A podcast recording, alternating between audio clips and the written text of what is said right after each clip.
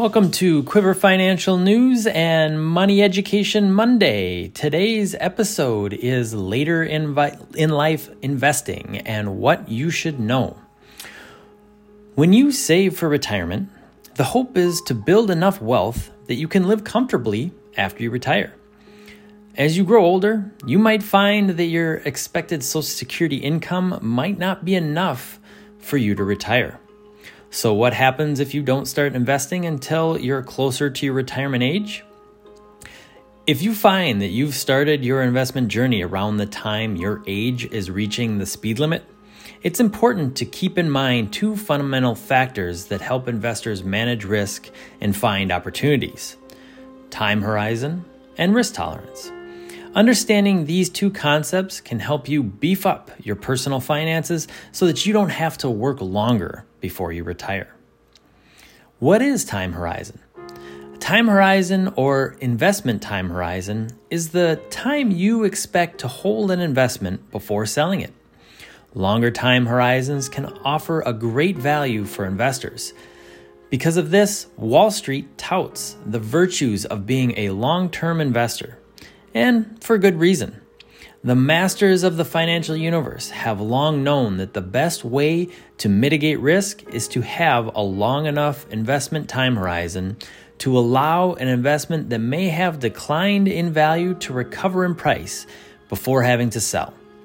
Let's consider an asset that has the attributes of a quality company or an investment. It's possible that the value of that investment might dip but with a longer time horizon, the more likely an asset will recover from a decline in price. If you choose to await to invest until later in life, closer to retirement, this reduces the duration of your time horizon. Because of this, it's helpful to assess your risk tolerance before investing. What is risk tolerance? Risk tolerance is exactly what it sounds like it's the amount of risk an investor can comfortably endure. Understanding your risk tolerance can help when deciding which investments you choose to make. A professional financial, advisor or certified financial planner can help you establish your risk tolerance and find investments that work within your boundaries. Risk tolerance and time horizon can work well together when choosing your investment portfolio. For each investment, it's helpful to figure out which investments fit within your risk tolerance level for the expected duration of your time horizon. What's the easiest way to start investing later in life? The most important thing is getting started. For most people, opening a standard brokerage account is one of the easiest ways to start. Finding a budget and consistently investing within that budget on a monthly basis can help build your portfolio more quickly. Also, keep in mind that if you have saved little for retirement and you have extra savings or cash flow, you have options. You can always choose to max out your 401k plan contributions. And whatever type of IRAs you use, Roth, Simple IRA, etc., you can use catch up contributions to help build up your retirement savings account. If you're self employed, you may find some defined benefit plans can also be a useful tool for making up for lost time. Remember that taking retirement savings distribution before age 59 and a half can come with a heavy tax burden.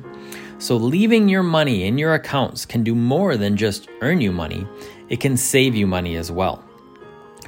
What are the benefits of investing later in life? There's one big, shiny benefit to investing later in life knowledge. Typically, we humans mature and gain experience over the years.